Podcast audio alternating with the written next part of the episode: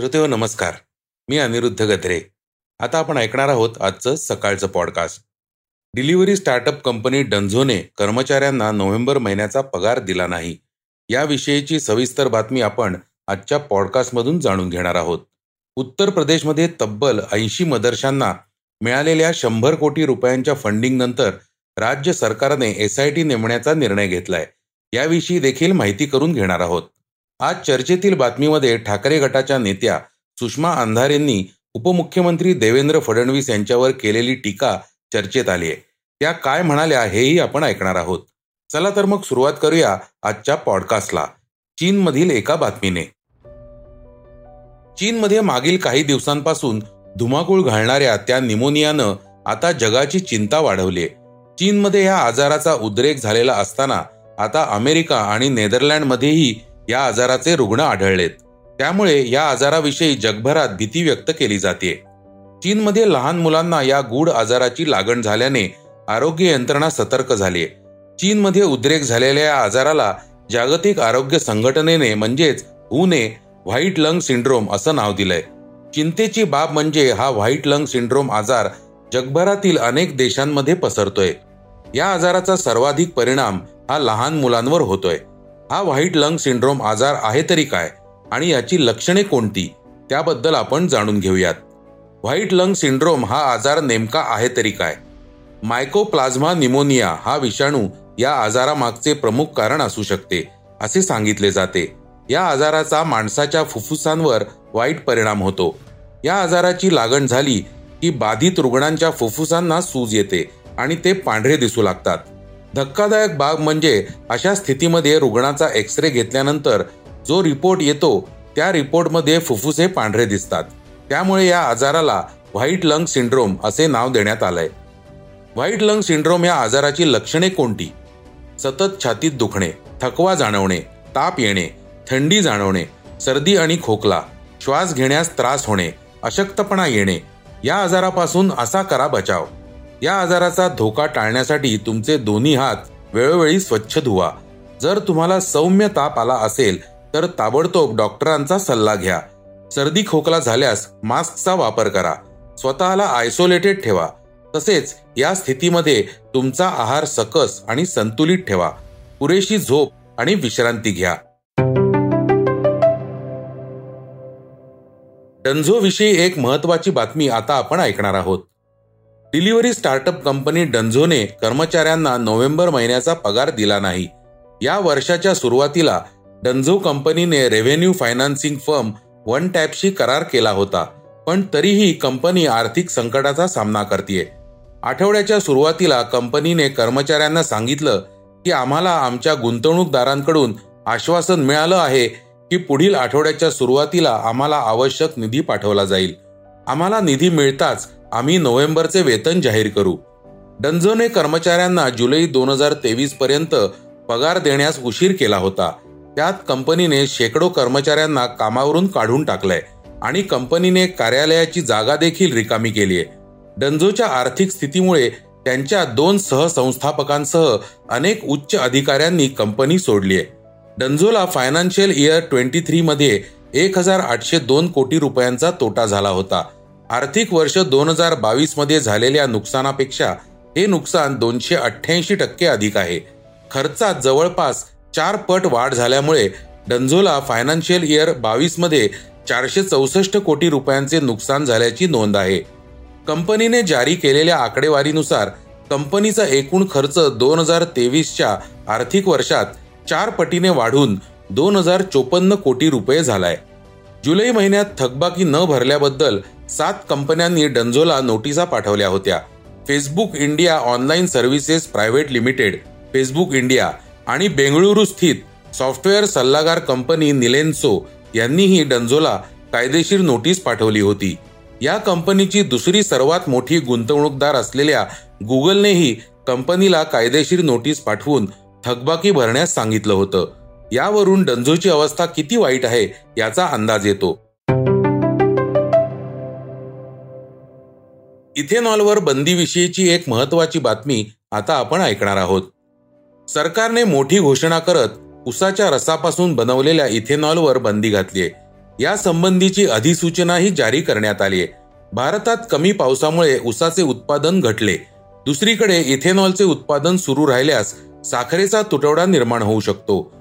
दोन हजार तेवीस चोवीसमध्ये साखरेचे उत्पादन घटल्याने चिंता वाढली आहे महाराष्ट्रात दोन हजार चोवीस पंचवीस ची शेती अजून सुरू झालेली नाही. महाराष्ट्रात पाण्याचा साठा कमी झाल्याने त्याचा शेतीवर परिणाम झालाय. गेल्या वर्षीच्या तुलनेत साखरेच्या उत्पादनात आठ टक्के घसरण झाल्याचा अंदाज आहे. दोन हजार तेवीस चोवीससाठी तीनशे सदतीस लाख टन साखरेचे उत्पादन होण्याचा अंदाज आहे. भारत सरकार साखरेपासून इथेनॉलच्या उत्पादनावर बंदी घालू शकते अशा बातम्या येऊ लागल्याने आंतरराष्ट्रीय बाजारपेठेत न्यूयॉर्क एक्सचेंजमध्ये साखरेचे भावी दर सुमारे आठ टक्क्यांनी घसरलाय. या निर्णयाचा परिणाम देशांतर्गत बाजारातही दिसून येईल असे मानले जात आहे. सरकारच्या या निर्णयामुळे साखर उत्पादक कंपन्यांच्या शेअर्समध्ये मोठी घसरण झाली आहे बलराम चिनी सहा पॉईंट सहा शून्य टक्के दालमिया भारत सहा पॉईंट शून्य आठ टक्के बजाज हिंदुस्तान पाच पॉईंट चार एक टक्के डीसीएम श्रीराम पाच पॉईंट आठ शून्य टक्के घसरणीसह बंद झाले. महाराष्ट्र आणि कर्नाटकमध्ये साखर उत्पादनात घट झाली अशा परिस्थितीत सार्वत्रिक निवडणुकीपूर्वी साखर महागण्याची भीती आहे. निवडणूक आचारसंहिता लागू होण्यापूर्वी देशात साखरेच्या पुरेशा उपलब्धतेवर सरकारचे लक्ष आहे.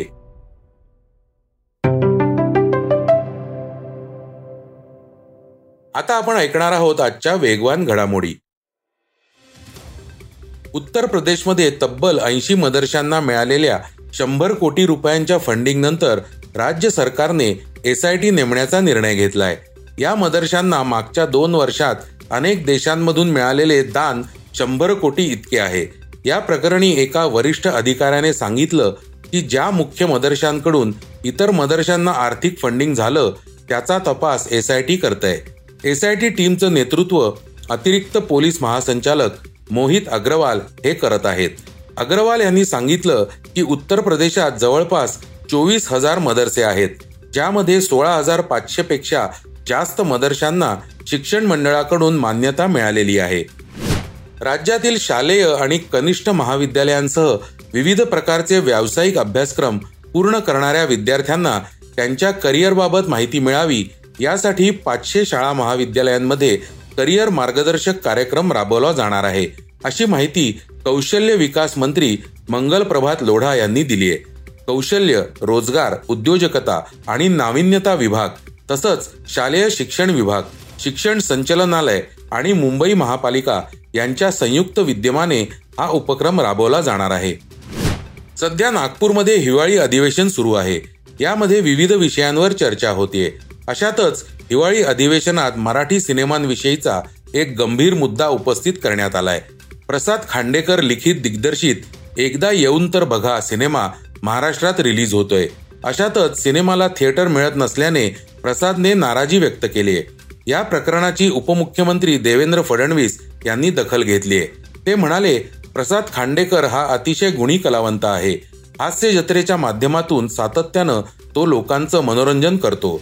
जर त्याच्या मराठी सिनेमाला थिएटर मिळत नसेल तर आवश्यकतेनुसार कायदेशीर कारवाई केली जाईल असं फडणवीसांनी आश्वासन दिलंय. भारतीय क्रिकेट संघाचे दोन माजी दिग्गज खेळाडू गौतम गंभीर आणि श्रीसंत लिजेंड्स लीग क्रिकेटमधील सामन्यादरम्यान भिडले.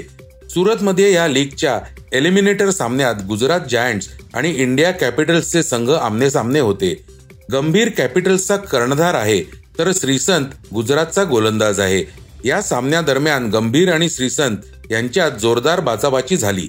इतकंच नाही तर मॅच नंतर श्रीसंतने एक्सवर एक व्हिडिओ पोस्ट करत गंभीरवर निशाणा साधला आणि मोठे खुलासे केले. गंभीरच्या वाईट वागणुकीमुळे तो इतका संतापला होता की त्याला व्हिडिओ पोस्ट करावा लागला असे श्रीसंतचे म्हणणे आहे. आता आपण ऐकणार आहोत आजची चर्चेतील बातमी. तुरुंगातून बाहेर आल्यानंतर राष्ट्रवादी काँग्रेसचे आमदार नवाब मलिक हे विधानसभेत अजित पवार गटाच्या बाजूने सत्ताधाऱ्यांच्या बाकावर जाऊन बसले. त्यावरून फडणवीसांनी विरोधकांवर टीका करताना मलिक तुरुंगात असताना त्यांना मंत्रिपदावरून काढणार नाही असं म्हणणारे आम्हाला प्रश्न विचारत आहेत असं म्हटलंय. यावर उपमुख्यमंत्री देवेंद्र फडणवीस म्हणाले की मला एका गोष्टीचं आश्चर्य वाटतं. की ज्यांच्या नेत्यांनी ही भूमिका घेतली की प्रत्यक्ष व्यक्ती जेलमध्ये असताना देखील आम्ही मंत्रिपदावरून काढणार नाही. आम्ही मंत्रिपदावरून काढणार नाही.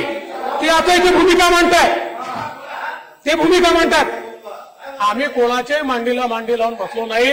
मी आणि मुख्यमंत्री एकमेकाच्या मांडीला मांडी लावून बसलो आहोत. आणि आमच्या बाजूला अजितदादा मांडीला मांडी लावून बसले आहेत. त्यांच्या बाजूला भुजबळ साहेब बसले आहेत. त्यामुळे आमची काळजी करू नका. पहिल्यांदा तुम्हाला हे उत्तर द्यावं लागेल की देशद्रोहाचा आरोप झाल्यानंतर ते जेलमध्ये असताना तुम्ही त्यांना मंत्रीपदावरून का काढलं नाही? याचं उत्तर आधी द्या मग आम्हाला सवाल विचारा.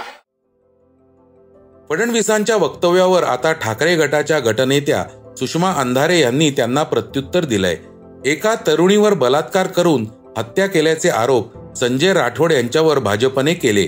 त्यात संजय राठोडांना मंत्रिमंडळाच्या पंक्तीला बसवून घेतलं. आणि तेच फडणवीस आज नवाब मलिक यांचं मंत्रीपद का काढून घेतलं नव्हतं असा प्रश्न विचारतात. फडणवीस भाऊ सरडा सुद्धा आत्महत्या करेल हो अशा शब्दात अंधारे यांनी तोफ डागली तर श्रोते हो हे होतं आजचं सकाळचं पॉडकास्ट आजचं सकाळचं पॉडकास्ट तुम्हाला कसं वाटलं हे आम्हाला सांगायला विसरू नका. यूट्यूबवर देखील तुम्ही सकाळचं पॉडकास्ट ऐकू शकता. त्यावरील तुमच्या प्रतिक्रिया सूचना आमच्यापर्यंत जरूर पोहोचवा. आणि सगळ्यात महत्वाचं म्हणजे सकाळचं पॉडकास्ट तुमच्या मित्रांना कुटुंबियांना नक्की शेअर करा. उद्या पुन्हा भेटूयात. धन्यवाद. वाचा बघा आणि आता ऐका आणखी बातम्या. ई सकाळ डॉट कॉम वर. तुम्ही हा पॉडकास्ट ई सकाळच्या वेबसाईट आणि ऍप वर सुद्धा ऐकू शकता. विसरू नका या पॉडकास्टला आपल्या आवडीच्या पॉडकास्ट ऍप वर सबस्क्राईब किंवा फॉलो करायला.